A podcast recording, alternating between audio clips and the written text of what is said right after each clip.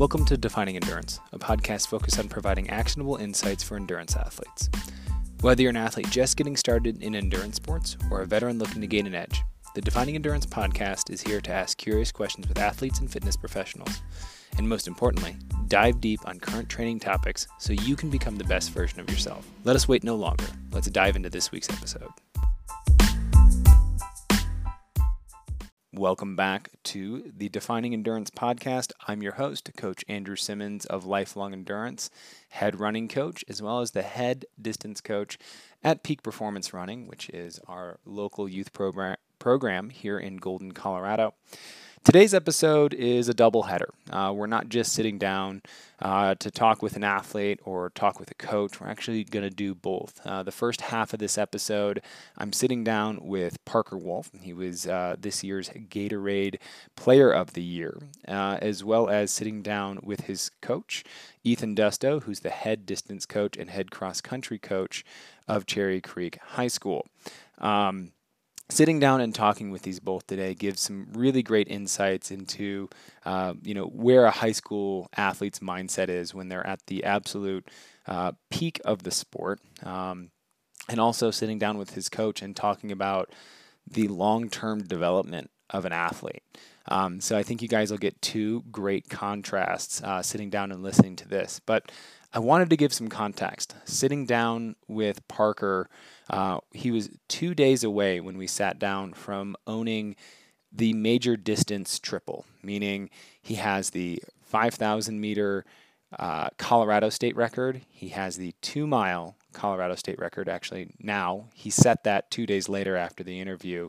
And for a little bit there, owned the mile uh, Colorado state record. So for about 25 minutes, he owned all three records. Now, the reason that's important is for about 39 years, that mile record hadn't been touched. Uh, we saw Cole Sprout, Cruz Culpepper, um, you know, other athletes that have really peaked at the top of the sport in Colorado come within 410, 408 range um, of that record, uh, but had never quite broken it. And when I sat down with Parker, he had just run 406. And so we thought that that record was going to stand for another 30 some odd years. And within a week, someone came along and broke it. Harrison Witt out of Mountain Vista High School, uh, which is not too far from Cherry Creek, uh, ran for his life and ran 405, setting the new record. So uh, it's pretty clear to see uh, that if that race were to come together for those two, um, it'd be pretty darn exciting to see if we can uh, lower that to 404, 403. And uh, this episode really is, is one that, that's kind of close to my heart because um, coaching high school athletes, coaching youth athletes is something that's um, extremely important to me as a coach. Uh, watching this sport grow at this level uh, just shows me that uh, we can really have a big, bright future uh, in the next 10 to 15 years uh, after these kids come out of college, um, and even the kids that are in middle school now really have something to strive towards. Um, you know, hard records to break just make sure that everybody levels up their game. And that's really what I dive into uh, with in this episode with Ethan Dusto uh, from Cherry Creek, uh, Parker's coach, is kind of talking about the long term development of athletes and making sure that if they're showing promise at freshman year, we're patient and really looking at what can this athlete be and how can we help foster their their growth not just as an athlete but as a human. So I really think you guys will enjoy today's double header of an episode. Without further ado, let's dive in. All right, Parker. Thank you uh, for taking a chance to join me today. Yeah. We just just finished practice, so uh, got all the work done for the day, right? Yeah, yeah, pretty awesome. much. So we were talking on the way in here. You're fully remote right now. Yeah, yeah, fully remote. Chose the online option just to kind of not get quarantined during the season. So. Yeah, for sure, for sure. Um, so, kind of before we talk about kind of recent events on things, I think it's kind of worth talking about where you started. Mm-hmm. Um, you know, I think you you've had a had a little bit of a chance to kind of share a little bit of your story, but when did you really start running? Yeah, I really started running seventh grade, probably um, doing some 5Ks around town. Um, I did like the middle school state championship as well, um, and that was kind of the start. And then really competitively was freshman year. Started getting into you know high school racing and racing with the team.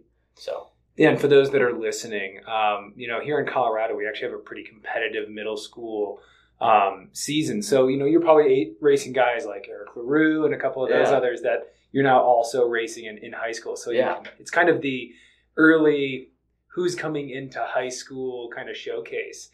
Um, so just kind of looking back, were your parents runners or anything like that? Yeah, my mom ran for CSU Okay. for college. Um, she was there for four, four or five years. My dad didn't run, but he was a karate fighter. Okay. Um, so he had some good endurance with that. So that definitely played a role. Definitely played a role. Is your mom also a distance athlete? Yeah, yeah. Okay, she so- she is a distance athlete. I love it, love it. Um, so you know, when did you recognize that just beyond like you know doing some local 5Ks? When was it kind of apparent to you as an athlete? Like, oh, I might actually be pretty good at this. Yeah, it was really freshman year. Um, kind of that first time trial we did. I was kind of up with the top varsity guys as a as a freshman. I thought maybe this could go somewhere. Um, I was going to play baseball and uh, decided against it for the fall at least, um, and started to do running because I didn't think I'd make varsity for baseball. Um, and then once I hit season, I think my fastest time was like a sixteen ten freshman year. I realized that maybe there's something special here. Um, kind of been doing it ever since. Absolutely. Probably, probably don't look uh, look back and, and miss not making that varsity varsity team, huh? Yeah, no, I don't. Um, so you know, as a freshman, you were kind of uh, to kind of give uh, people a frame of reference. You were a freshman running 16, 15, 948, and uh, 440. Um, you know, that's that's pretty uncommon to kind of open your freshman year. Um, you know, what what was what did training look like for you back then as as a freshman? Were you running were you running a lot of mileage then, or were you keeping it pretty conservative? Yeah, no, really conservative. I didn't really know what I was doing yet. I mean, just kind of following the coaches and probably around 30 miles a week, 25, 30. Um, I was a really small freshman, so long mileage was not going to be great for me. Yeah, I, I think there's a photo out there of you in the outside lanes. I don't know if it was state or just a bigger meet, and, and you are being towered Yeah. over by these guys. Yeah, yeah. I think I was like five foot flat when I get, was a freshman in high school. So yeah. I, I definitely got got some people that were taller than me. I love that. I love that. And you, you found you found a way to, to stand out beside it, right? Yeah, yeah, definitely. Um, so you know, there's there's a huge gap between you know the the 1426 here at altitude, 1406 5K performance that you, you had this last fall from 1615. You know, that's that's two minutes. Most uh, most people when they make a two minute jump go from 23 minutes to 21 Yeah. minutes. You don't usually see a, a pretty Yeah. solid 16 minute guy run down into the 14s. What what was the what changed? Like not just maybe mileage and training, but what changed for you in terms of mentality? Um, honestly, a lot of it was just knowing that I could run fast. I mean, after freshman year, I knew I had it in me, and if I just, you know, upped the training a little bit, and you know, growing helped. Um, got a little bit more strength on me. Started doing some weight training, um, and it all kind of just helped throughout the years. And I think main thing was just getting older. Just helped so much, and being able to, you know, run with the team and everything. Just all that combined, kind of just made me, you know, where I am today. Absolutely. So freshman, sophomore year, did you have any mentors in the team? Did you have any guys that like really kind of shaped you? Yeah, yeah. This um, are kind of our top varsity guys, Abe and um, Jared Scott. Were kind of my two guys I followed. I was right behind them in most workouts, and uh, they were good, good leaders. Um, one of them's at BYU right now. Um, I'm not sure what Abe's doing, but they uh, they were definitely my two guys I looked up to as freshmen. For sure, for sure. Um, so you weren't always out there leading the front of the pack. no, I was not. Freshman year, I was second or third on the team for most of the year. So um, then sophomore year, I was I was the top dog. But um, you know, freshman year, I definitely had a couple guys in front of me. So you know, say you, you were t- you were top dog sophomore year. You said. Yeah, yeah. I think those two guys graduated, um, and then I was kind of just left. Me and my uh, my teammate Adam were kind of the, the next two guys to kind of take over their spot. Got it. So you basically just kind of had each other for three years. Yeah, yeah, pretty much. Um, uh, me and Adam, and then we had one other kid that was a year older than us, Josh, um, one of my good friends as well, and he kind of us three kind of were the leaders um, in our workouts and practice. When looking at other teams that have like a whole group of guys that are up Yeah. front there and things like that, do you think that that helped you, or do you think it it, it uh, do, do you think there was any ill effects of having such a you know relatively small team up front? Um, I mean, it was definitely hard being able, like, I have to train alone a lot of the time. I mean, ever since sophomore year, I was kind of doing distance runs by myself. Workouts were, I mean, I definitely had a team there, but um, just not, you know, that whole group like I did so, uh, freshman year.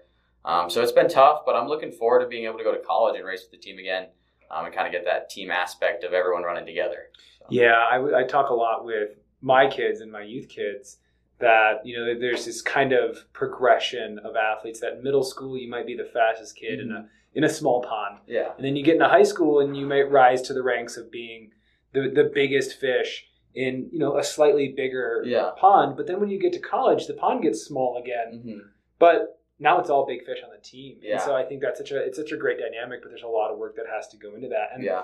I, I want to kind of kind of talk about you know maybe maybe a little less the work here, but um, you know what what would you say were kind of your your biggest obstacles? Um, you know, any injuries, anything that was really like, man, this was this is the biggest thing I had to overcome. Yeah, there's been a couple things. I mean, not as much injuries for me. My parents are both physical therapists, so they kind of help me out with that stuff a lot. That helps. Um, but illness, I've been dealing with a lot of sicknesses ever since sophomore year. Um, junior year, I had bronchitis. Sophomore year, I had the flu twice or some sickness twice that kind of knocked me out. Bronchitis took me out for a long time, and then this last year, COVID, I got it in July, and it took me out for a good two, three months trying to get back to where I was. Um, so illness has been kind of the uh, um, main factor that's been holding me back, at least. For sure, for sure. Uh, didn't seem like it held you back last week. No, no, definitely not. Feeling good. Um, you know, this after I got COVID, after I got my vaccines, um, not as worried about it and um, ready to race. Se- Seems like it. Seems Yeah. like it. Um, you know, from a from a perspective, kind of that that outside look on things. What what tends to drive you forward? If it's not just um, you know, is it faith? Is it uh, just a the pursuit of you know being being one of Colorado's greatest athletes? Uh, looking back, like what what for you has kind of been the driving force? A lot of it is just kind of wanting to be the best I can be. I mean, I have a lot of self discipline, and you know, when I don't race well, I want to make myself do better, and um, it's just a lot of mental for me. Just I want to be the best I can be, and that's what kind of drives me. So looking back, kind of at at, at the freshman version of yourself, um, you know, how would you? What what advice would you give yourself in terms of like, you know, whether that's hey, be more confident, or hey, don't don't worry about about what you can't control right now. What would you what would you tell yourself? Uh, do the cool down a little more. Freshman, sophomore year, I wasn't so good at doing that cool down. I kind of just goofed off, didn't think it was important. Uh, but now I realize how important it really is. Kind of just doing those little things. It, it helps a lot. Sounds like your coaches finally got to you. yeah. Yes. They sat me down sophomore year and said, "You gotta gotta do the cool down well," and it's paying off. So Absolutely, Yeah. absolutely. It's all it's all it's all in recovery. yeah, thinks it's the workouts, but it's all about what can you recover from, Yep. right? exactly. Um, let's see here. Um, so let's let's talk through kind of you know what's what's what's coming up next here. Um, you know, we're, we're right now. You just uh, ran 406 last week. That broke Colorado State record. Yeah.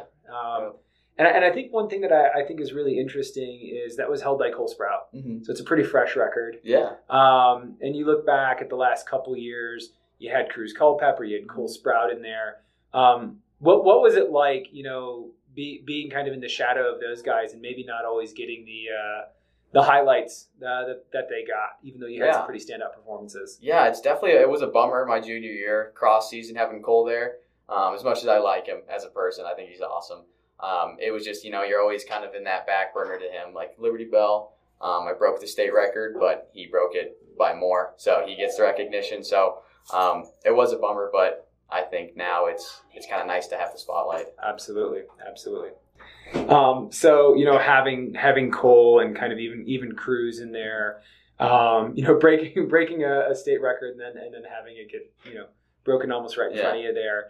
Um, how how'd you how'd you stay focused on that? Was it just kind of like, oh, he'll be gone in a year and it's my chance, Yeah. or Yeah, I mean, kind of. I mean, I knew he was. I would have my senior year to myself, knowing that he was um, off to college. But um, it was just, I just wanted to break his records. I absolutely? mean, it was just kind of the driving force. I know I had the speed there, and just him setting it and giving me a goal was kind of nice. Yeah. So, um, if, if you're willing to share, um, I mean, clearly that, that mile goal has gone down. You got eyes on the two. Yes, yes. This weekend I'm racing the 3200.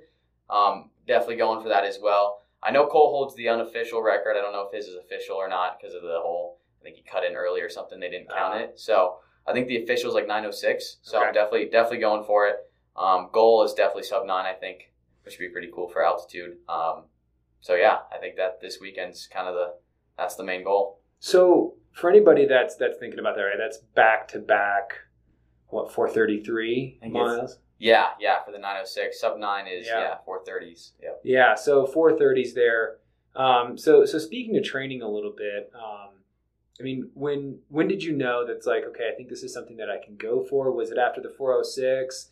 You're like, okay, the, the fitness is there. Like, what, if any, workouts you've done have like kind of showed you? Yeah, um, that early season 5K um, down in Texas was a big sign of that my training was on the right track. I knew I could do it. Um, and then that 406 just kind of, you know, made it like even more of a reality possibly um, for this Saturday to be able to do that. Um, and then even like time trials a couple weeks ago for the 800, I ran a good 800 time trial. I think I was around 153. So that was another big confidence booster knowing that I've got the speed, I've got the endurance to be able to, to break it. Excellent, excellent. Well, hopefully we have some favorable conditions out Yeah, there. Yeah, hoping so. I know there's there's weather rolling in, but hopefully we'll get it in before then. So, um, you know, with the mile and the two mile, you know, hopefully behind you, um, you've got some some pretty big plans. Um, headed to UNC Chapel Hill Yeah, this fall.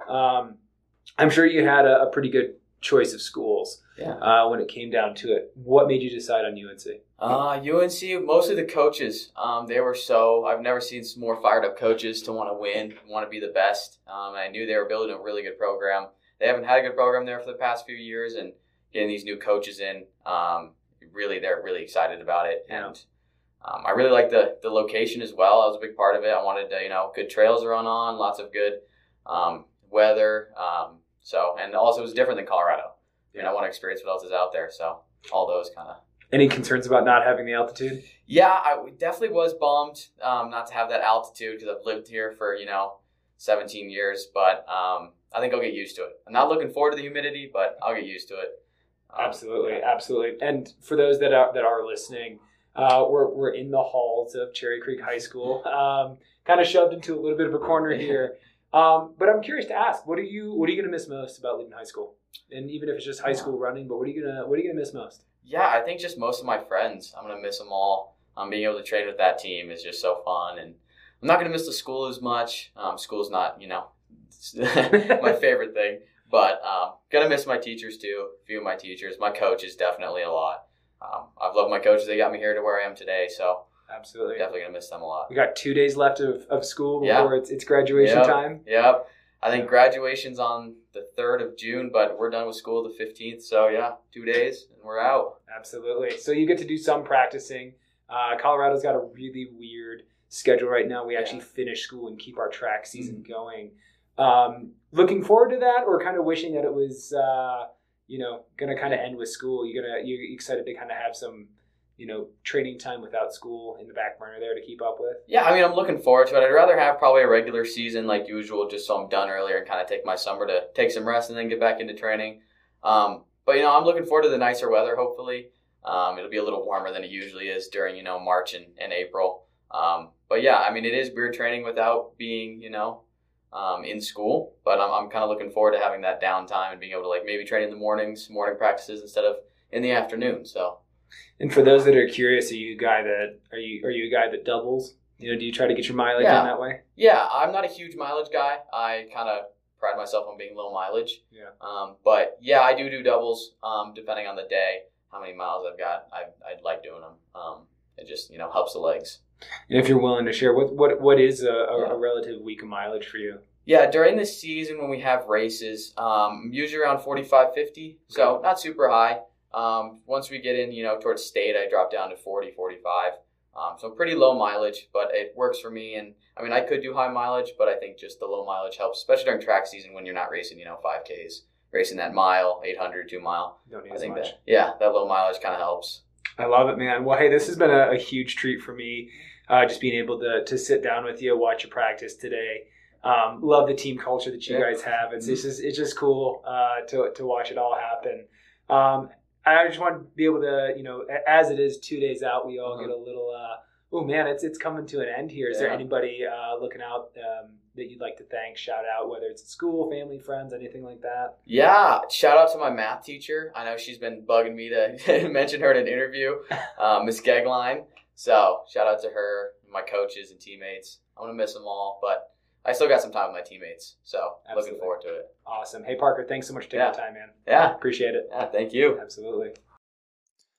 All right, guys, welcome back. Really excited to sit down with Ethan Dusto, um, assistant track coach at Cherry Creek. Um, I had a chance to sit down with one of his athletes uh, earlier last week, and uh, we've had a, a, few things change uh, since we even had that discussion. So the audio that you guys are actually going to hear uh, that plays just before this um, will uh, will already be outdated. Um, so we've got some exciting news there. But before we talk about the exciting news. Um, wanted to kind of get a little background on you, Ethan. Um, how long have you been the assistant coach uh, at Cherry Creek? Um, so I've been the an assistant distance coach at Cherry Creek since uh, the 05 track season, back when we were still segregated and I was the girls assistant distance coach. So yeah, so I've been there since 05, either as a co-ed coach or as just a girls coach. Wow, so we're working on 16 years uh, in in in one place. Yeah, I know. Yeah, this is I think this is my 17th season. Wow, that's actually really awesome. And I think, um, you know, one of the athletes that we were de- we're definitely going to talk about today is is Parker Wolfe, but it's not the only athlete that you've worked with uh, that's kind of received some national attention. Um, who who is kind of your first one? I know that you and I kind of talked a little bit off the record there. yeah, um, no, I've actually been pretty. You know, if thinking about things over the years, I've been pretty fortunate um, coaching uh, Clare Gallagher, who has recently, you know, kind of come out as a pretty big uh, ultra marathon runner. Um, and then I had some success with some middle distance runners like Olivia Anderson and Sydney Smith. And then uh, Jordan Coulter was another athlete that I had uh, a lot of success with. And then um, kind of now moving into uh, Parker and Riley Stewart. So, you know, we've got, we've had, we've been really fortunate in having some high end athletes come through Cherry Creek High School for sure. That's awesome. Did you did you know Parker was gonna be the athlete he is as you know today uh, as a freshman? Definitely not. Um, you know, I think that I, I so we just had our senior awards last night, and I I, t- I told this anecdote there too, and I, I feel like it's fair. Is that I remember the second week of his freshman year track season. He we put him in a two mile, and um, and you know he'd run like a 1020 and he kept going back and forth with this kid from mountain vista and ultimately like that kid would pass him at about the you know 100 meters in and parker would get him back about 300 meters in and then another lap and then they kept going back and forth. And i mean as you know it's so hard when you get past you know uh, in a in a two mile on lap three to come back and then get past again and then come back again and then get past again and come back again. And so it, it really just showed that grit that he had. It was kind of then that I knew he was pretty special.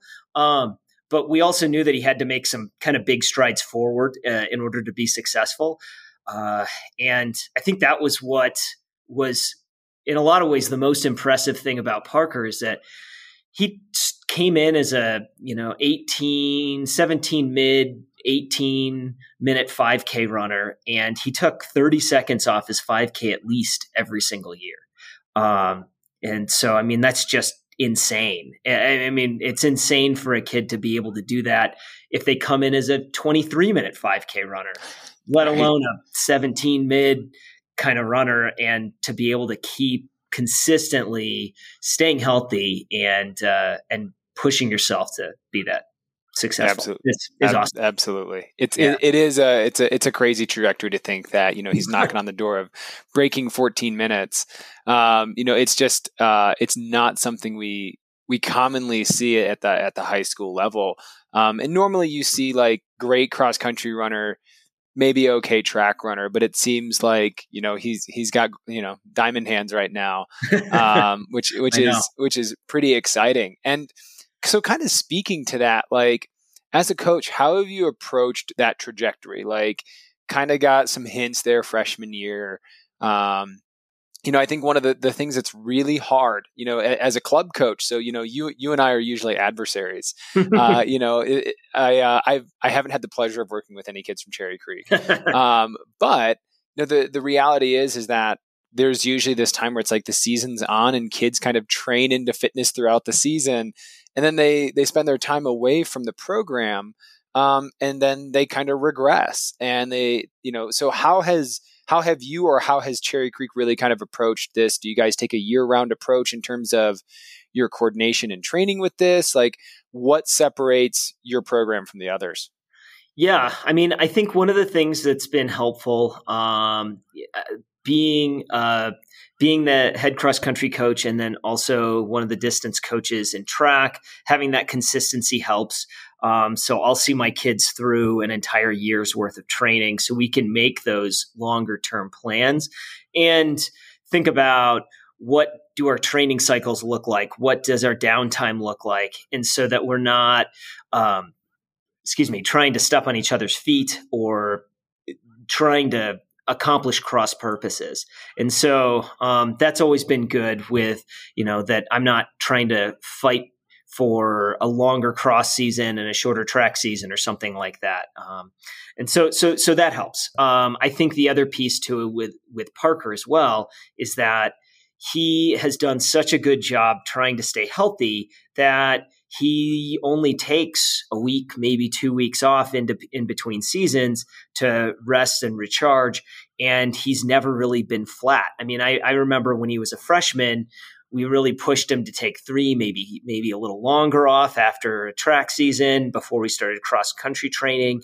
And you know, he was more on the side of no, I think I can just take a day off. And so we kind of met in the middle. Um, and uh, we've been able to work from there. And and honestly, like I said, because he can stay healthy, he doesn't seem to get stale like you see with other runners when they're not always doing the best things in the in their downtime. You know, and so I think that's one of the things that sets him apart is that he takes his downtime very seriously. He's very good about his nutrition, his sleeping, his stretching, his uh, you know his strength work, and so that he's not. Um, you know he's not playing club soccer or doing you know like uh, other uh, you know other things that are not always that we don't really put in our plan and so everything kind of goes in the plan. And so then we can kind of think long term. And uh, I think that's what really helps to see that success, see that continued trajectory in a positive direction for sure. Absolutely. Absolutely. I think one of the things that can be super hard as a coach is you know, you have a kid that might go away, like you said, that goes and plays club soccer or is, is a dual sport athlete.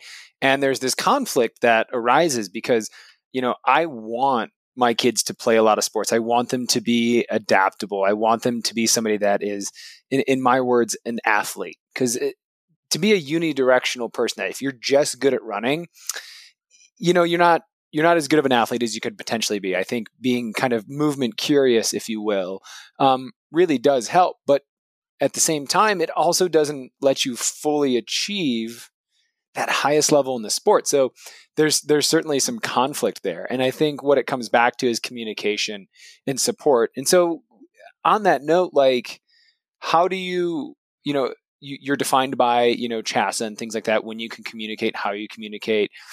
You know, how how does that support look like for an athlete, you know, in, in general at the high school level? Because I think what we do now as as coaches is a heck of a lot different than it was even five ten years ago. Yeah are you meeting with the kids outside the season or is it simply just inside the season where you guys are really connecting? You know i i agree with you. I mean i think that the sport has gotten so much more competitive to where it really does take that that longer term approach and there's a lot of planning that goes on into it. And um, I, I find at least for me a lot of times that looks like more of the emotional buy-in piece the you know the the desire the want to be successful. And so i'll spend a lot of time during either our off season or during um, the beginnings of our season sitting down with our athletes during their off periods you know just trying to find time where we can sit down and make a plan and um, th- talk about their goals, talk about what's realistic, talk about their lives too. I mean, because as you know, a lot of coaching is is understanding those athletes and making sure that you're meeting them where they're at and that you know what's going on in their lives and so that so that you can be that emotional support as well when they need it. And so, um, and I think that that's a lot of the approach is just making sure that they know that I'm thinking about them, that I care about them, that I want them to be thinking about their training, that that I know that they can be a successful member of our team, and just trying to reiterate that as much as I can um, throughout the year. Uh, you know, more so we, during the season, but yeah. No, I think I think it's it's it's hugely important that you know I think coaches are seen as not just someone that you take direction from that they can they're they're problem solvers i think that's the most rewarding part of coaching is that you you get to help kids solve their problems and i think um, and, and you've probably seen this too right like i think the the number one thing that any anybody can do is like call up their coach, you know, text their coach that they had forever years ago and say, Hey, thanks. I remember this one time you told me this random thing. And you're like, I got through to somebody. Like it's such, it's such a, a rewarding part of the job. Um, and, and, I, and I think at, at, at that very same time, there are parts of the job that go completely unnoticed. Oh, yeah. And I think it's, yeah. there's, there's so much that happens behind the scenes. Um, and and I think one of the things um, that I look at, you know, as as a coach, you know, again, I'm on the outside looking in. I got a chance to come and join for one of your practices, and you know, kind of capture a little bit, um, you know, through through photos. Um, and it is it's it's great to see that you have this rapport with your athletes where yes, you guys all get together before practice and it's it's about having fun. It's not this get down grind right away, even though you've produced some some pretty amazing talents. And you you don't have just Parker on the team. You also have Riley Stewart. And I think that that almost creates a um, a, a harder dynamic. So I, in some ways I feel for you as a coach because um, you know you have two really high performing athletes. That's not a team that does not make a team whatsoever. And I think we've seen that, you know, cultures of a team can be um, completely dismantled by one very talented person. And now you have two really talented people. So you can't just treat the boy and the girl. You have to kind of coach this whole spectrum of athletes. So my big question is, is how do, how do you even begin to look at this and say, how do you structure a practice so that you have an athlete who's a 406 miler, get what he needs, and still give the attention to all those other athletes? Or is it simply give your attention to the other athletes because that that 406 miler guy like Parker knows how to get a hold of you and knows that he can get his needs met when he needs to? Yeah, you know, I, I think it's a little bit of it's a, it's a little bit of both of those things. I mean, I, it, it, it's similar to teaching in this way in that you know you've got the same thing that goes on in your classroom where you've got high performing students low performing students and you're trying to meet the needs of all of them. And so a lot of it's just about scaffolding. It's you know we have the base workout that we have for everybody. And then we kind of build off of that. And so different athletes will you know approach or will get a, get given their their workout schedule that'll be a little bit different from the base but still in the same theme. So you know we might be working speed that day and you know we're we're doing short you know 400 meter or less kind of interval work. And then we're going to differentiate that a little bit for your ability level. We're going to differentiate that a little bit for what your um, you know what your your type of athlete is. You know, are you more of a mid distance kid, a long distance mm. kid? Um, but then, you know, to answer your question, what do you do with a kid like a Parker or Riley, or you know, we've we've got a number of really talented kids. Um, you know, how do how do you address those? And and a little bit of it is that you at least for me with a kid like parker where we've had a relationship for three and a half years now a lot of it just kind of runs itself and he checks in with me and says hey you know we say How, how's this going? How you feeling? You know where like where are you at? And just just a little little mini check-ins. Honestly for me i spend more time with my freshmen and my sophomore kids because it's it's about setting those pieces up so that by the time they're seniors that they're kind of running a little bit you know well they're they're on their own and and they kind of are are self-driven but then also that they can help me to correct and police and to guide all of the younger athletes because that's that's really what's been helpful for me is working on developing leaders so that I can I don't have to be in eight places at once that you know those kids can provide uh, sound and and you know like you said one of the things that's most interesting about being a coach is kind of having that athlete call you back and, and make that breakthrough. I know for me it, it's it's having my athletes parrot like not parroting but saying things that i could see myself saying as advice to the younger athletes where they sit them down and you know i can hear this speech that i gave to them three years ago kind of coming out with their words with their twist on it.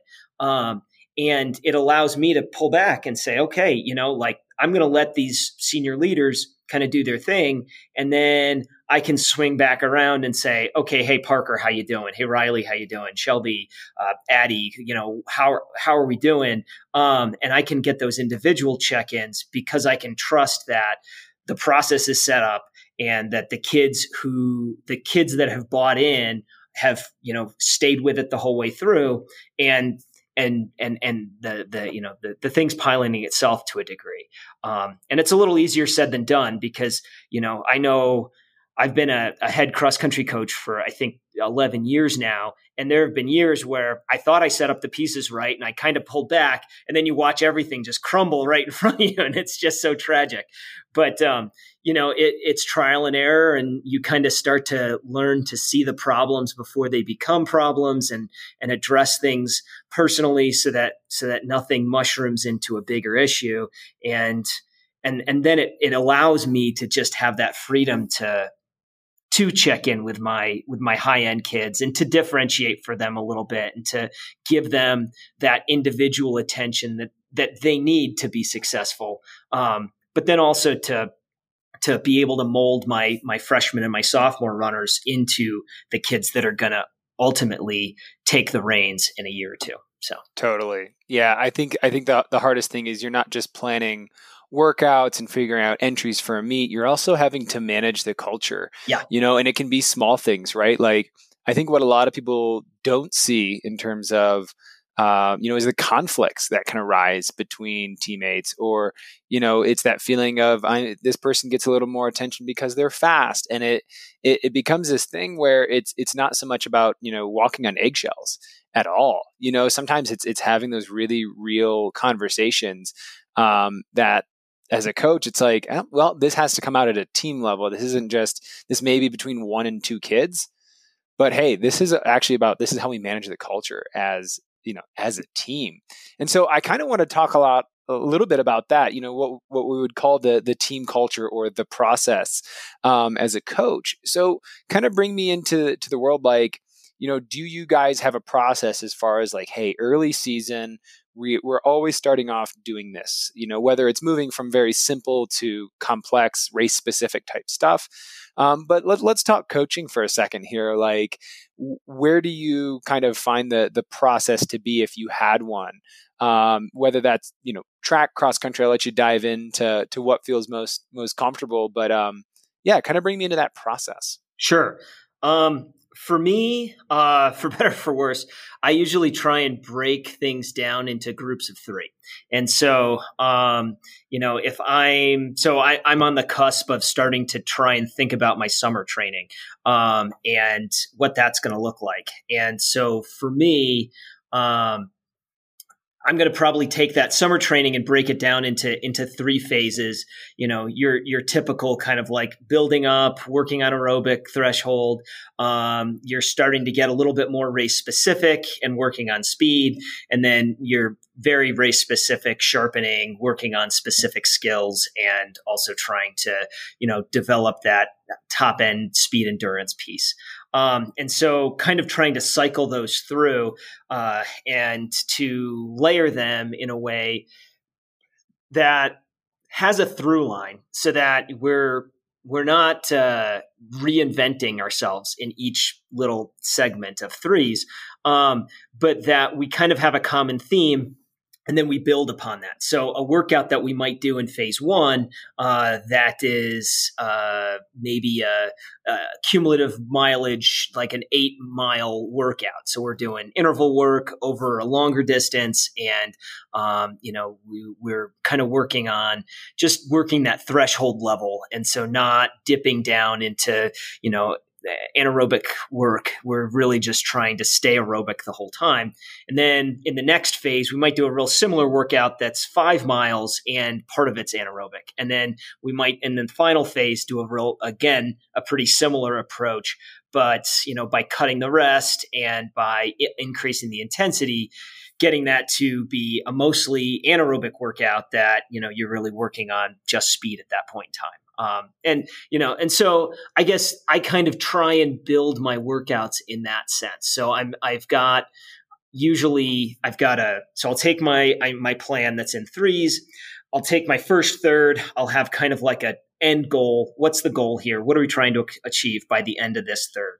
And then um, try and rework that a little bit into um, like, okay, what does this week look like? And so usually we got three weeks in our third. And so then we can break that third down into threes. And so kind of working in nine week uh, training blocks, um, which puts us usually right up to the start of the season. And then we've got another nine week training block, which is the bulk of our cross country season and kind of mimicking that whole piece. Um, you know, and so trying to make that plan, but then also trying, you know, as you know, as a coach, we get athletes that are gone for two weeks because you know mom told me that mom didn't tell me about it but we're gonna you know we're going on a trip to the road trip of the eastern united states or hey i got this job and now i've got to change my training plans. And so it's a lot of making plans and being a, a good planner and be having a lot of foresight and then being able to change all your plans at a moment's notice uh, and rework them to meet the athlete's needs and and also to be willing to scrap stuff. I think that was one of the hardest things for me as a new coach was thinking about a plan and getting midway through a workout and realizing that this is not hitting it. You know, we are either we don't have the aerobic capacity to do this or these times are way too slow and we're not, you know, we're not hitting the goal or we're going anaerobic when the goal was to stay aerobic and just being able to say, you know what, scrap, we're done. Uh, finish off with a two mile distance run, come back, we're going to do something different tomorrow. Um, that's something that I for sure could not have done in the first, say, 10 years of my coaching career it would have been like, no, let's ride it out. It'll get better.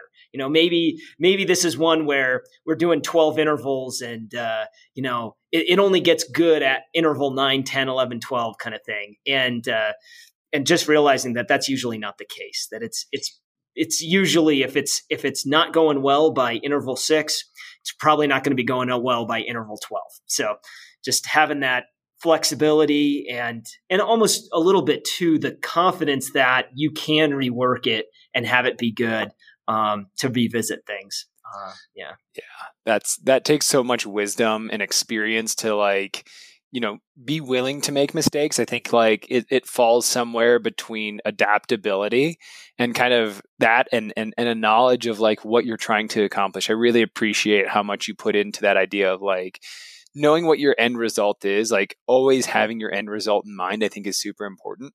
And I think where where the athletes grow the most is actually when they under when you as a coach explain to them why they're doing what they're doing. Yeah, definitely. Right? Like when, definitely. Cuz cuz by the time an athlete even in high school gets, you know, uh, 2 years, 3 years into this, like not only do they know kind of the rhythm that's going to happen with things, they they may even have a training knowledge themselves of kind of like what what they should look like and feel like and if you're not explaining it and not doing it with confidence, that totally reflects off into the athletes. Yeah. Um, and I, and I can one of the things for me that's really special is when I you finally get to the point with an athlete where they'll they're comfortable enough and knowledgeable enough to turn back to you and say, "Coach, you know, I think you know," and, and not in front of the kids, you know, not in front of everybody else. Like make an appointment, come in and say, "Hey, you know, we've been doing X, Y, Z. I think this is great can we do this too? Or we did this two years ago and I really liked it. Can we come back to this to where and and it's and it's logical and it's intelligent and you're like, well, okay, that could fit into this plan. And and to, to have them build that voice, um, that's one of those things that that's another one of those like, oh, this feels so good moments. When, yeah. You see yeah. them, and it's not just like I want to do shorter stuff because it's easy. It's it's like no, I think I really think we need to do repeat 800s because I just don't have my pace, and that's really what's going to work this out for me. And you're like, okay, I think we can probably pull that together because you've got this. You understand how this fits into the greater scheme.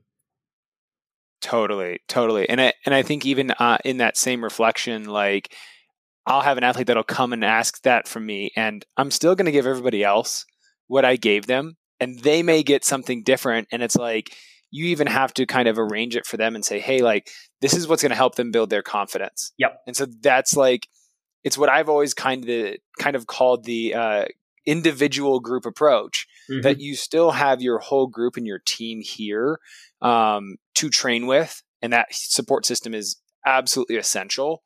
But then you also still get the individual needs met and I think that's where I, you know, and again, this isn't, you know, to grossly, you know, stomp on any other high school coaches, but it, it can become this is what's planned, so that's what we're going to do, come heck or high water, and it, it just it, it, misses the boat, and it misses so many other opportunities um, to grow.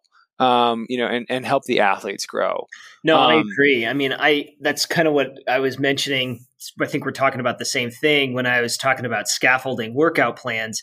And like you said, the the athlete to grow that athlete confidence. I, I, mean, I think that that, in my opinion, is one of the most important things as a coach that we can do is try and work on getting the athlete to believe that they can achieve something. Because you know, take the the high end, you know, the Parkers and the Rileys out of the mix. Um, a kid like Parker isn't going to become who he is if he's not in placed into a culture where he feels like he can be successful. And so it's almost like to, in, a lot of ways, you need to be able to build that base of kid. You know, you're, you're, you know, for me on the guy's side, a lot of times it's those kids that are in the 17, 18, 19 minute 5K range where it's just believing in yourself. I mean, it's not so much, it's a little bit of fitness, but it's a lot of, hey, I can finish a five mile run or, um,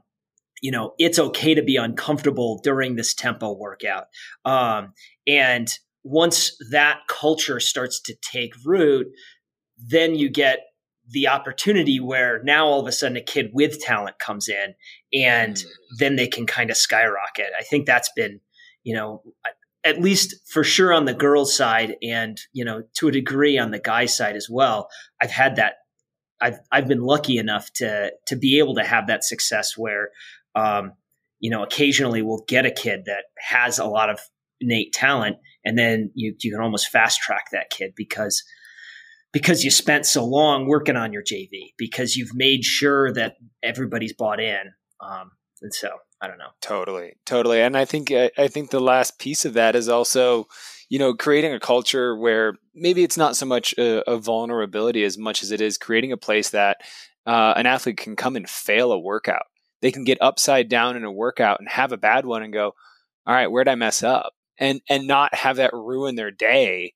And really teaching that mindset that having a bad race or having a bad workout, you learn from it right? And you're not as good as your last workout. And it's it's so hard because high school kids especially they value so much and they they have this really narrow focus at times that like oh, this this week isn't going well for me. But they've had six prior weeks of you know they've been progressing. If they've been racing the mile you know every other week and they've been dropping three seconds five seconds here but they have that one bad workout and you got to not let those dominoes fall yeah, it's so it's it's it's, it's so hard. difficult. Well, and I mean, we're the type of athlete that we're talking about here. We're talking about an athlete that has the ability to do long term planning, and that's a double edged sword because that long term planning can very much turn into immediate anxiety mm-hmm. when you don't feel like you're following your your to your trajectory to success. And so, I mean, I know I spend a lot of my time kind of talking my kids down a little bit of this is not as important as you're making it. Yes, and and it's it's it's so hard as a coach because you want to sell them on the idea that these workouts are very important. That if you don't take these workouts seriously, that you're not going to see success. But then what happens when your athlete doesn't hit that workout and they say, okay, well, if I can't hit this workout on Monday, then I won't be able to be ready for the next workout on Wednesday. And then I'm not going to have a good race on Saturday. And then I'm not going to have a good season at state. And then I can't get recruited. And then like my whole like life plan is off. And you're like, whoa, whoa, totally. whoa, we need to pump the brakes. You know, I, I think early on in my coaching career, I had one athlete who would always she she was dead set that the the weeks that she crushed her workouts that she would have her best races. And it was always like, Grace, no, like usually if you have a really amazingly hard workout week, that's that's a race that we're training through. We're not sharpening for that race. Our goal is not trying to hit a time and and use that data. And she always her her hardest weeks, she had her best races, but that was because she believed that she was on the plan. Totally. And it was one of the it was, you know, you go through that a handful of times, enough times, and you start to realize that power of mindset and that power of of believing in your path and your trajectory and trying to make sure that they're always bought in but that they understand that you can take a step off of it and it doesn't you know it doesn't change the slope of your curve you know that that one step back sometimes can be two steps forward if if you, what you need right now is rest and that totally. you know i think you mentioned this earlier with like with respect to Parker and and some other high end athletes, that's one of the hardest things is getting them to appreciate rest. Um, because you know I've had some kids come through where they just want to hit you know as many miles as possible. I want to be doing 80, 90, 100 mile weeks and two workouts a day. And, you know, I had a bad season last year, so I'm going to go doubly hard this season. And some of that enthusiasm you want to be able to bottle and hold on to, mm-hmm. but some of it you need to, you got to temper and, you know, you've got to pull the reins on those kids. Um, and it's just, it's it's hard. It's hard to find that line because you pull the reins too hard and they they lose buy-in, and you know you don't pull the reins hard enough and then you've got kids that are hurt or burned out or you know not bought in because they it's not fun anymore you know so it's always yeah. that balance.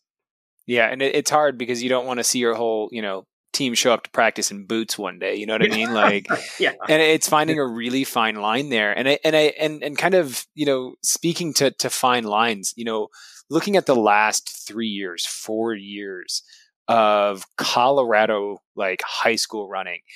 Like in a, in a word, it's been bananas. Oh, like yeah. you look at what's what's produced, right? We had Cruz Culpepper in there alongside a guy like Cole Sprout, and we mm-hmm. looked at you know uh, and to kind of bring people into into the the world of what's recently happened. I alluded to this at the start of our conversation.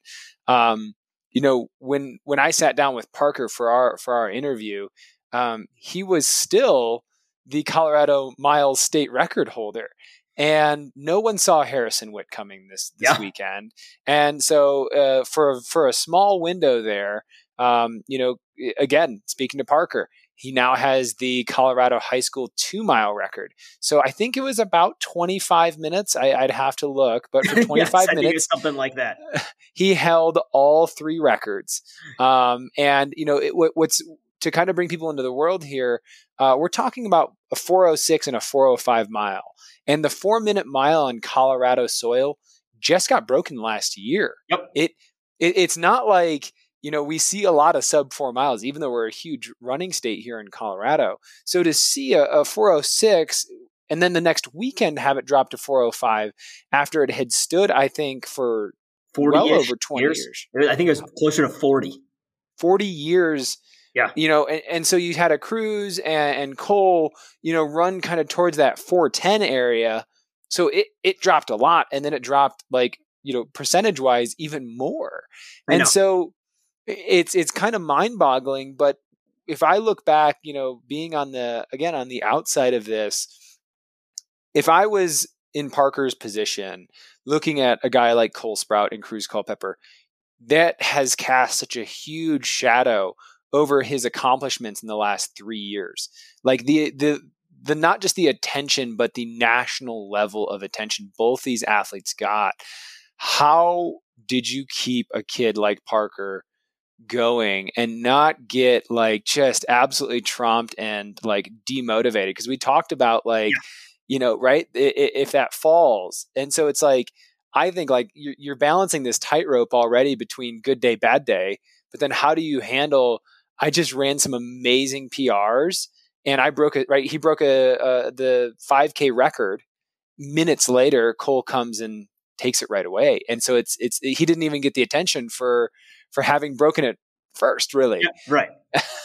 so h- how do you how do you keep a kid going when there is that much attention and saying like you're going to have your year? Just be patient. You know, I, I almost think that it's it's because of Cruz and Cole that that to to a degree that Parker's where he's at. I mean, I think it comes back to what we were talking about earlier with believing what's possible. And I think for Parker, he is he is one of the greatest competitors that I've ever coached. That, you know, he just does not want to give up. He doesn't want to lose a workout. He doesn't want to lose a race. He doesn't want to, he doesn't want to, you know, sit on a kid. Um, he wants to lead. And, um, and so being, um, being in you know Cole, especially because Cole was five A, and so we raced him you know fairly frequently uh, that sophomore year or into junior year. Um, you know, being in that shadow a lot, I think, kind of gave Parker a goal, and so that he could see all right, I see this recognition that these kids are getting. I know what I need to do to get there, or I know at least what times I need to hit to get there. So now I can plan on how to get there. Um, and I think that, like you said earlier, um, a lot of it is in how you plan that path. And so it's not let's try and get there today. Or even when we're setting our goals, it's not let's try and beat this kid. It's you know you've got to set those goals off of your internal metrics and say okay you know this is where you're at right now. This is where is reasonable for you to be at in you know at the end of this you know third of your training phase um, to kind of think about where you should be competing at and then let's see where the race takes us. And so if that race presents itself let's go after it um, you know i know uh, in parker's junior year he and Cole both ran at Liberty Bell, and the goal was to just try and hang on Cole for as long as we could and to see what happened. And Cole ran a great race that day. Um, I'm pretty sure that was the day he set the Colorado 5K record that you know Parker ultimately broke this last season. But we finally had gotten him to the point where he believed that he could hang in that race, and you know, and that was such an important step forward in you know that belief of hey i can hang in this race. And and i i belong in this company of individuals. And they might be a little in front of me right now but i belong in this crew.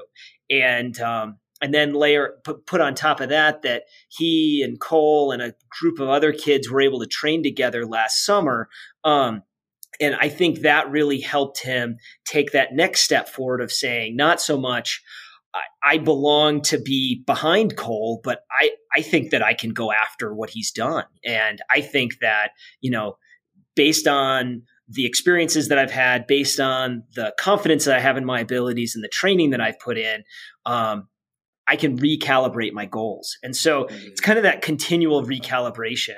I, you know, and I think as well, one of the things that's been, you know, in a weird way, beneficial for Parker is that he did kind of fly under the radar a little bit. Um, and so the expectation was just, hey, just keep getting better, buddy. You know, just keep trying to be better, just keep trying to improve rather than, you know, I, I know for some athletes that I've coached where if they go out their freshman year and they make a big statement, that it becomes very difficult because the pressure isn't so much to improve, but is to just maintain or to um, you know to not regress. Not not re- thank you not regress. And um and that's a lot scarier. Regression is so much scarier than even plateauing uh, for distance runners. That's always the worry that you're getting slower because then you start to question the process and then you start to question everything. And so you know i think i think in a lot of ways the fact that we've had such a crazy four years that we've had so many super talented distance runners and, you know, both great athletes and great competitors, great mental competitors. Um, you know, it's been able, we've, we've kind of been able to kind of peg off of those kids and say, all right, this is where we're at. Let's try and go past it. And that, that's, it's just been awesome. It's, it, it's been amazing. And I, and I love you kind of describing that situation because you can see where the mindset shift kind of happens and i think that's the sign of like what what we as coaches kind of look for in our in our best athletes and hope for in our best athletes is that they move from this position of okay i'm competing against the clock that's that great freshman sophomore year kind of mentality mm-hmm. And then they move into this level of competition where there's even shifts within that where they move as an athlete kind of from this, okay, I'm chasing someone down.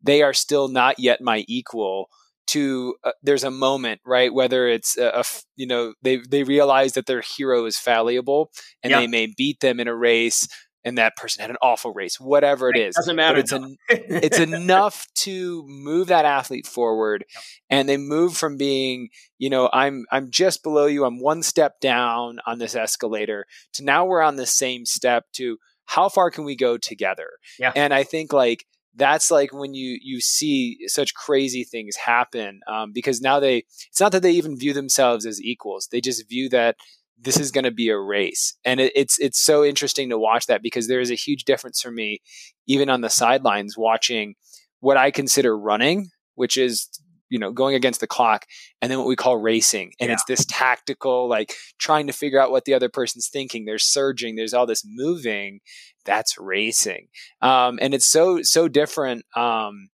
just watching that progression I, have I've loved it um, and I think one of the things that that is going to make it really exciting this year is that now we do have a guy like Harrison yeah, it's you know, awesome. that we didn't see. Um, and so I'm one of the things that I'm looking forward to. You know, I, I know Parker had some really great success at the cross country meet, 1406, mind-bogglingly fast on a cross country course. This wasn't a a road course um, by any means. Um, so I, am Uh, we got a bell here. We do got a bell. All right, Maybe there we'll, we go. We're good. We'll leave that that in for aesthetics, so people actually know you are at school working yes. right now. Yeah, it's almost the end of the season. We've actually had a really late season this year. Yeah. Um, unfortunately, I don't have the time to kind of talk through all of how have you guys gone through COVID. Yeah. um, clearly, when it comes to results, it's been fine. Uh, so yeah, let's let's let's let's talk a little bit here. Like so, with us having a, a, longer season here in Colorado, we're not going to get done till what end of June. Yep, correct. Now it's going to move beyond the actual physical school year. Um, so postseason is usually where we try to show up and show out uh, as coaches, and so we've had a couple of meets that would be really great to get into if it was the normal season, but we still have state championships to think about. Um, you know, wh- what are you lining up as far as with your athletes? Are you guys going to seek out any postseason competition that you can share with us at least? Yeah, I, I think, um, I think right now with Parker, um, I think he's looking to do that uh, Brooks race uh, postseason. Um, we're also going to try and get him a little bit of competition outside of the state during the season. Um, you know, I was I was texting uh, Harrison's coach uh, and uh, trying to f- figure out if we could set up a race before the state meet um, because I would just love to see those two kids really try and push each other to do Absolutely. something amazing. Um, and uh, unfortunately, the weekend that we are going to be at the same meet, Parker's going to be out of town, so we're not going to be able to set that up the way that I would have liked to. But you know, is what it is. But um, yeah, I mean, I think with Parker, a lot of this is just kind of gravy for him. He's already got his plans for next year, you know, going to North Carolina, um, you know, getting ready to be a successful cross country runner at the collegiate level. Um, and so a lot of this is just to see what we can do. You know, I mean, I, depending on what conversion you look at, a 406 mile converts real close to a four flat mile.